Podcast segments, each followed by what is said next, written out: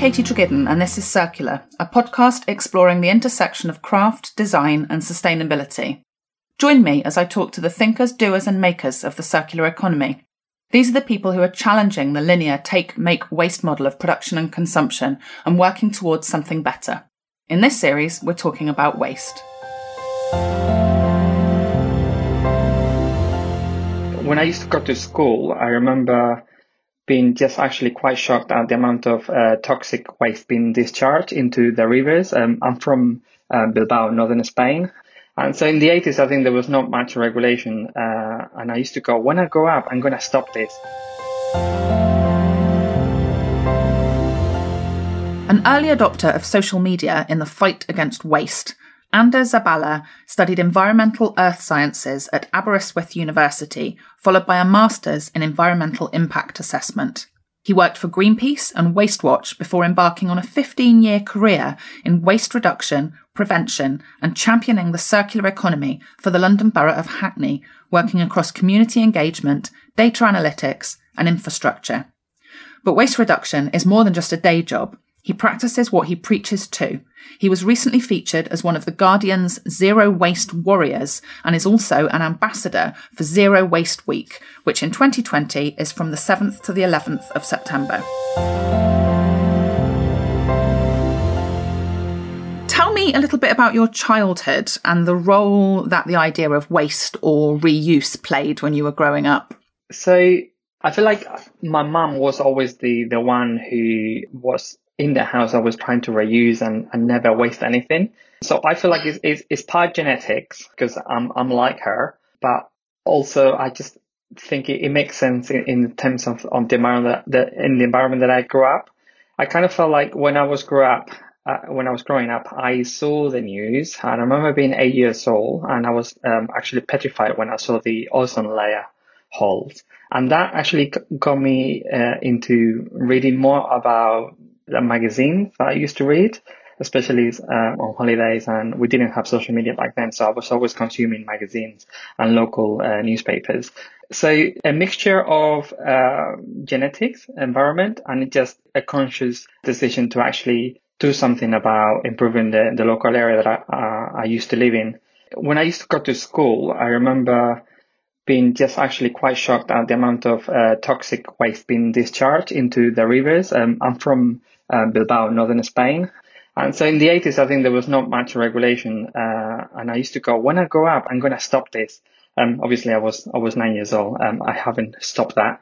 I've done other things in, in, in my career, but I haven't stopped toxic waste discharge. Um, so I think I, I feel like it's been a mix of genetics and growing up in the 80s when I think uh, there was more environmental things coming into the public agenda.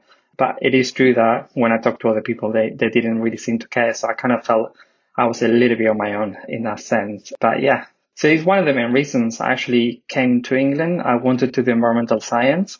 I couldn't do that degree in Spain because it's, it's very complicated uh, points of, it's a little bit like having A stars, not being able to be selected to the, to uni. And back then in 1998, when I did my I finished my high schools, I didn't really have the grades to get into the environmental science degree that I wanted to. Um, so I basically ended up coming to England and wanted to do environmental science, which is why I came to England. And actually, it wasn't England; it was Wales, uh, Aberystwyth, in 1988. Yeah.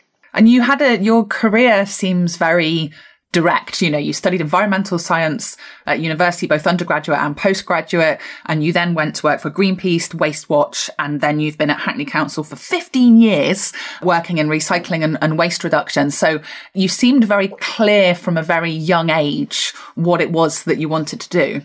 Yes, I mean, it, it feels like uh, what I'm doing at work at the moment is is almost like I fell into it but I also wanted to do uh, waste. So I think when you want to do something about the environment, you've got so much to select from, whether it's improving water, whether it's reducing waste, uh, whether it's recycling, whether it's actually uh, solar panels. So I kind of like, I had a lot to choose from in, in that sense, but I, I felt uh, waste was actually the easiest thing that I, I could do in a personal level. And I used to nag my family in 1990 when I was 10 to start using the recycling services that we were offered by the local authorities back in Basque Country. So I realized that I was actually quite uh, pedantic in, in, that sense. I actually, and my husband says I, I, should just be a counselor because, you know, you're quite annoying at, at, what you do. So basically you end up getting people to do it just so that I agree with you.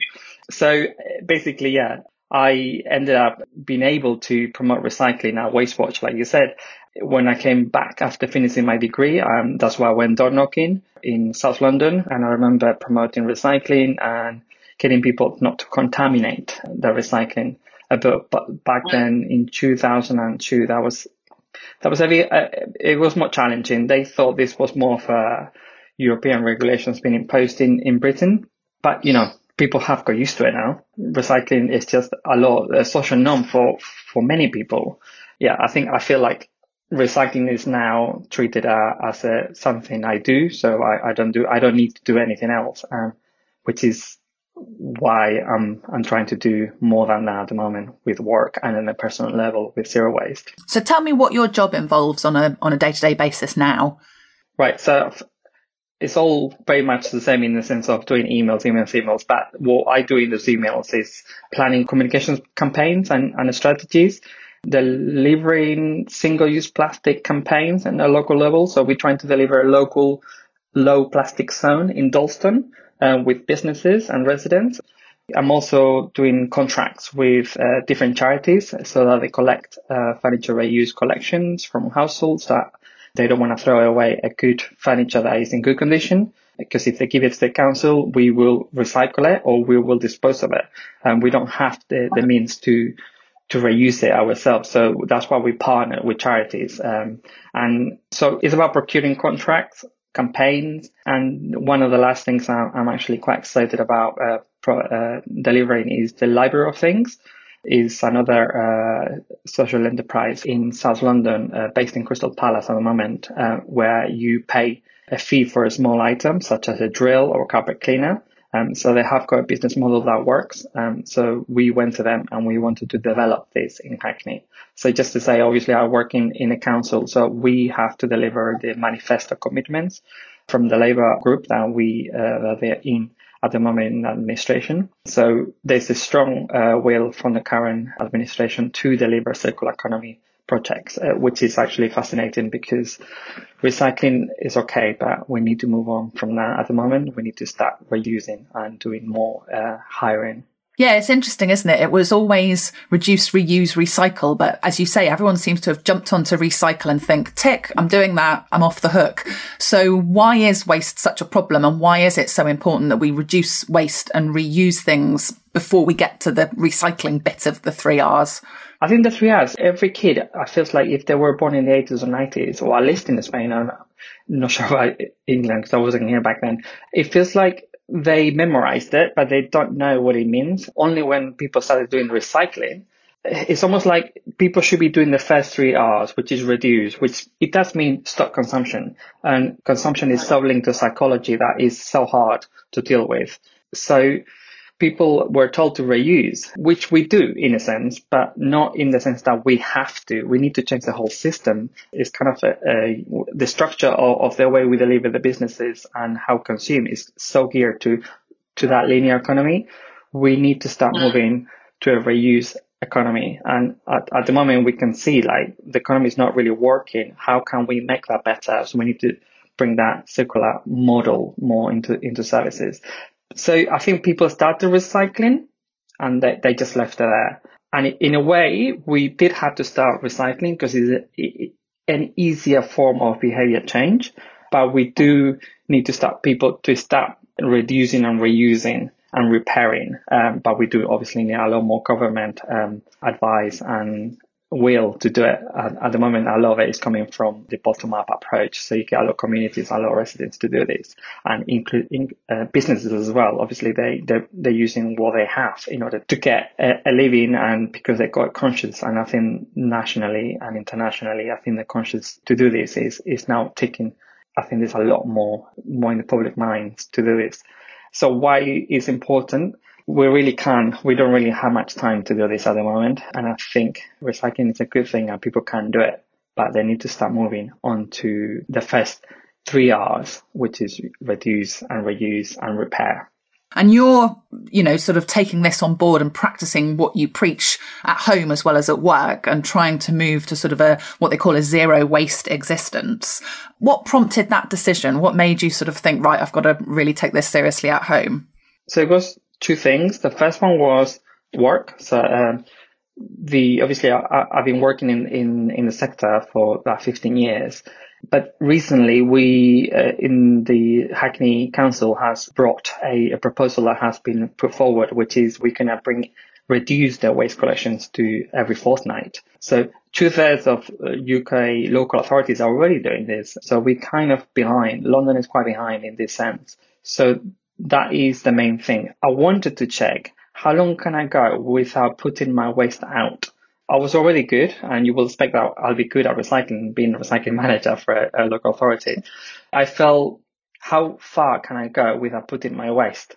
It started with a zero waste week uh, in 2018. I said, how much waste can I create if I really consciously think about what I do every single day, every single minute?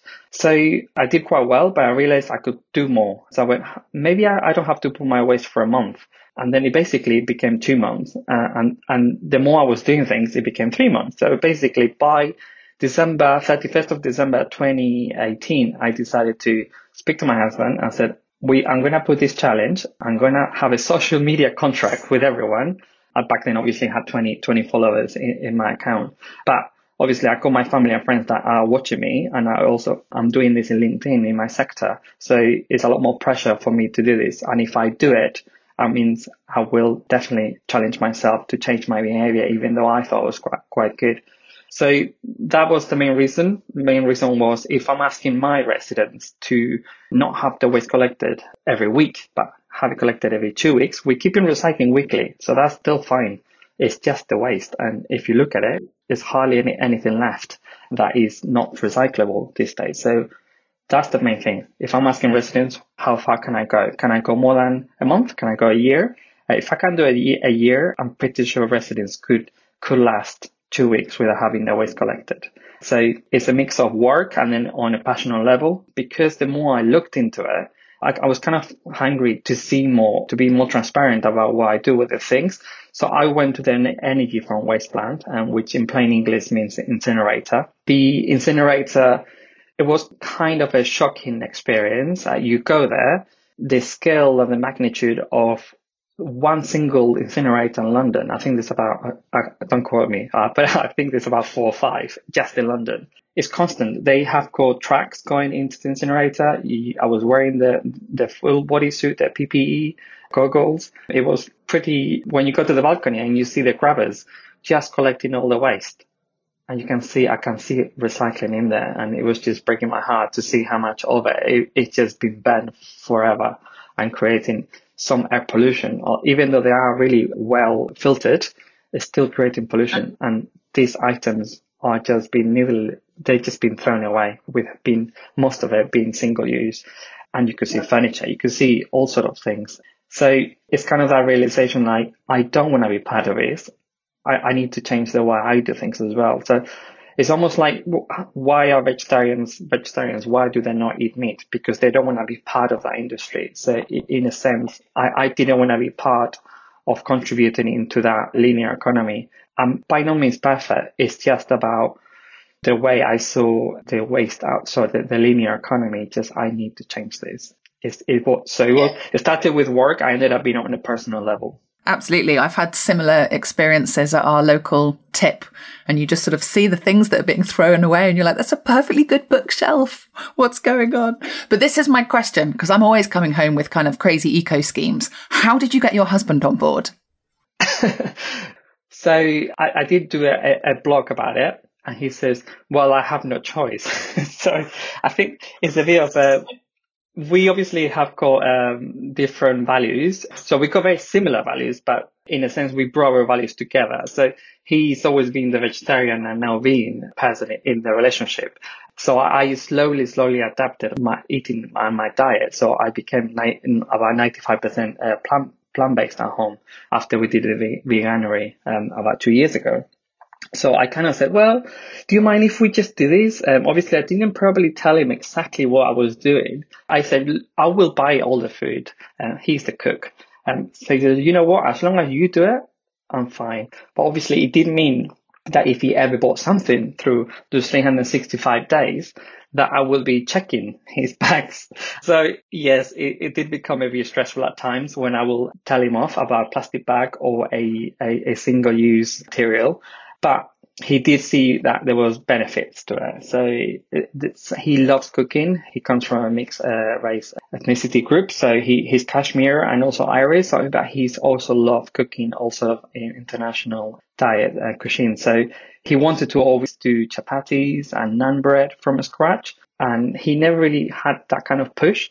So in a way, you could say that the zero waste journey helped him become a better cook. He was already a, a better cook um, I'm not sure whether he's listening or he, he will listen to this, but he definitely, he saw the benefits to it.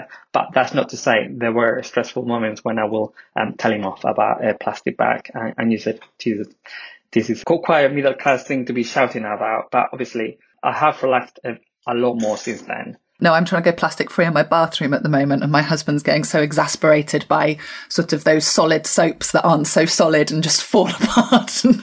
That's the debate in our house at the moment. You mentioned Veganuary and Zero Waste Week.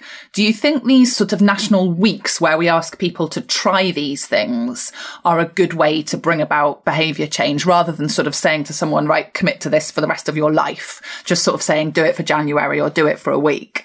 Absolutely. I it's not for everyone. It won't work for everyone, but if it works for a, a certain number of residents, uh, and I call it residents, but I mean people, it definitely works. I think you can see the mindset in terms of diets have changed a lot uh, over the last two to three years. Um, obviously, veganuary has been for more than that. Um, that has helped push that mindset. And I think a lot of people do want some challenges and that challenge, uh, to, to see whether you will eat less meat or you will stop eating meat. Well, uh, completely, that has worked. And it, this is why I'm now uh, a Zero Waste Week ambassador for this year. I want to make sure that residents and people, uh, neighbors and friends actually just take a moment uh, to change their behavior. Behavior change is so inbuilt in what we do every day. So I always, I always compare a uh, change in your behavior like if if it was you going to the gym, it, it hurts at, at, the beginning. You will have cramps, and you, your brain is exactly the same. The way we think is exactly the same as going to the gym. It hurts at the beginning, but once you you you get into that habit, it becomes automatic behavior, and you don't even think about it. So you need a push, and it's whether it's a structural, systematic change or at a personal level. A combination of both will be perfect. We do obviously need legislation from government, but we can start all from from our own personal lifestyles and change it that way and then maybe we can start uh, promoting and campaigning and voting the right political parties in order to get that change at the government level Absolutely. So, if you're a Zero Waste Week ambassador, shall we give it a shout out and see if we can recruit some of our listeners? When is it happening and what do people need to do? So, Zero Waste Week 2020 will start on the 7th of September. Uh, it will end on the 11th of that month. Obviously, you can carry on doing it for longer. This year's uh, theme is about food waste. People don't see food waste as an issue because it's organic, it's natural, uh, it will decompose. So there's two things to that. If you leave it in landfill, it will produce methane, which is about 20 times worse than carbon dioxide. And we all know the problems with carbon dioxide. But the amount of food that we throw away is shocking because we don't value it. In a way, I think food is too cheap. Some people will disagree with that, um, and I think we can we we need to help those that don't have uh, food in their plate. But those that have it, which is majority in the UK, we don't value it as much, um, and so we need to reduce food waste as much as we can. So this is it's about food waste, but the main thing about the zero waste week is about checking what you have the week before zero waste, see how much food or recycling or waste you throw away, make a note of it. So you, you can have it like a diary. If you live on your own, it's easier. If you don't live on your own and you live with your flatmate, you can just keep a bin for yourself and only take into account what you throw away. And then the actual week of the zero waste week, you make conscious decisions to not get that coffee coffee cup or you don't throw the salad that's about to go off. You can cook the, the salad as a spinach. Uh, you can go online and see what can you cook with uh, food that is about to go off, or if the use by date is, is, is about to get close and you don't want to eat it, put it in the freezer. Start being more fridge and freeze portion control. And so there's a lot of things you can do for food waste, but the main thing about zero waste is to the week before check what you throw away and then after that, make sure that you have looked into the, main waste items and see how can you avoid from being in, in your waste bin after that. So some people will say a week is not enough and it's more about whether you, you can carry on doing it. I did, uh, and, I, and I feel like I, I, I did massive changes because of that. If a week isn't, is enough for a lot of people to, to start looking at what they produce and what can they stop using. After a short break, we'll be back to find out why Ander keeps his waste in a glass jar, how starting small can produce big results, and why we need to move from recycling to reusing and refilling.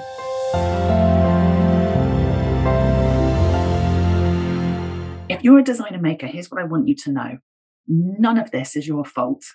Climate change, ocean acidification, falling biodiversity levels, none of it but you do get to be part of the solution. And the best part, that gets to be creative, collaborative, and filled with wide eyed curiosity. Remember that? Visit katietreggiden.com forward slash membership and leave your eco guilt at the door. Find a community of fellow travelers, clear, actionable steps you can take today, and all the support you need to join the circular economy. Visit katietreggiden.com forward slash membership. I'll see you there. And one of the things that you did was to put all your waste in a glass jar. How does that help? Why is that a good thing to do? I didn't start with a glass jar at the beginning. Um, so when I was doing Zero Waste Week in 2018, I had a normal uh, Tesco Sainsbury's carrier size bag and I will put it, all the waste in there. So don't start uh, with something that it, it, might be unachievable if you produce more waste uh, than a jar. Start with something, and if eventually you you notice that you you're not producing that much waste, you can downsize it to a, a jar. Uh, I finished zero waste last year, um, and we're still following some.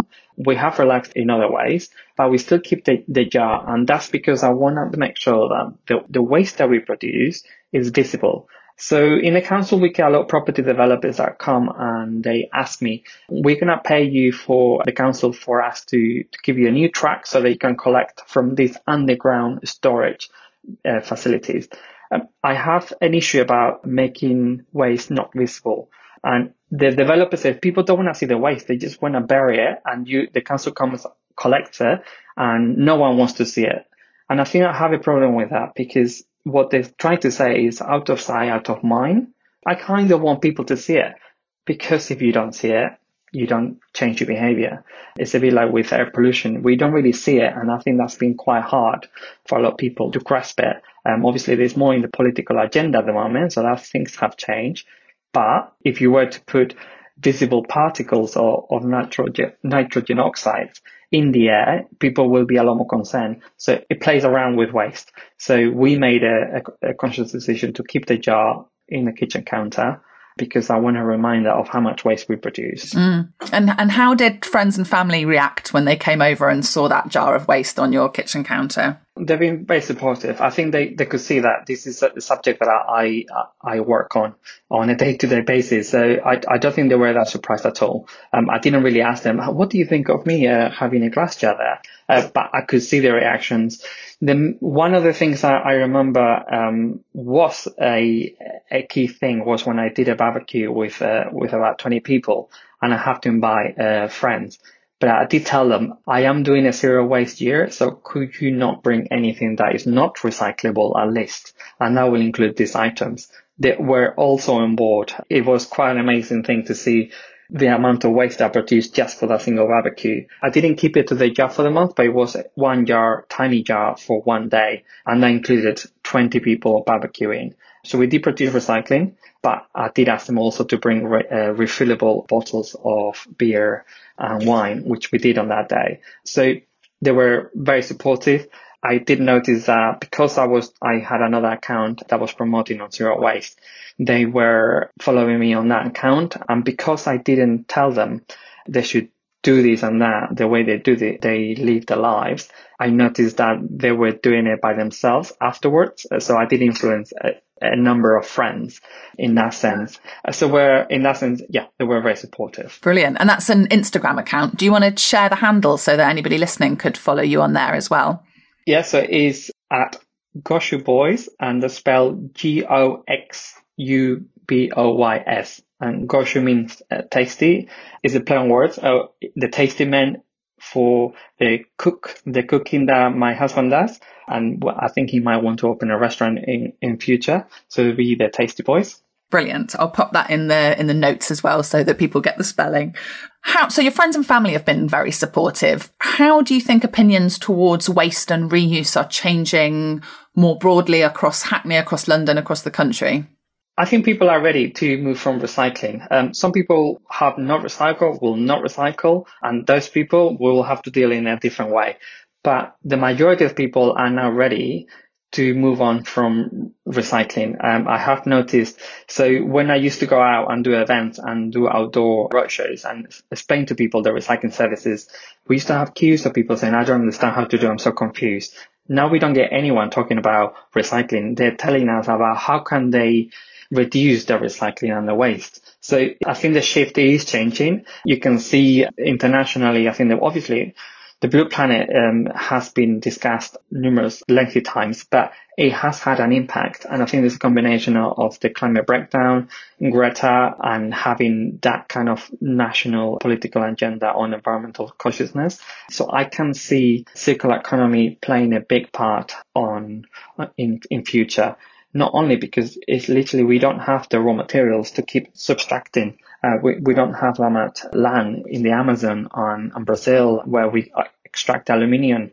We need to start changing the way we do things. Otherwise, we are heading towards that four, four degrees um, extra for the climate breakdown. And obviously, there's many studies to show that it's not a good future to have. And some people might think, well, there's nothing I can do about it. And that, that might be true. It might feel like you're helpless. But if you start from the small things, you might start developing that motivation that will perhaps increase into campaigning at local level and hopefully to, to the government.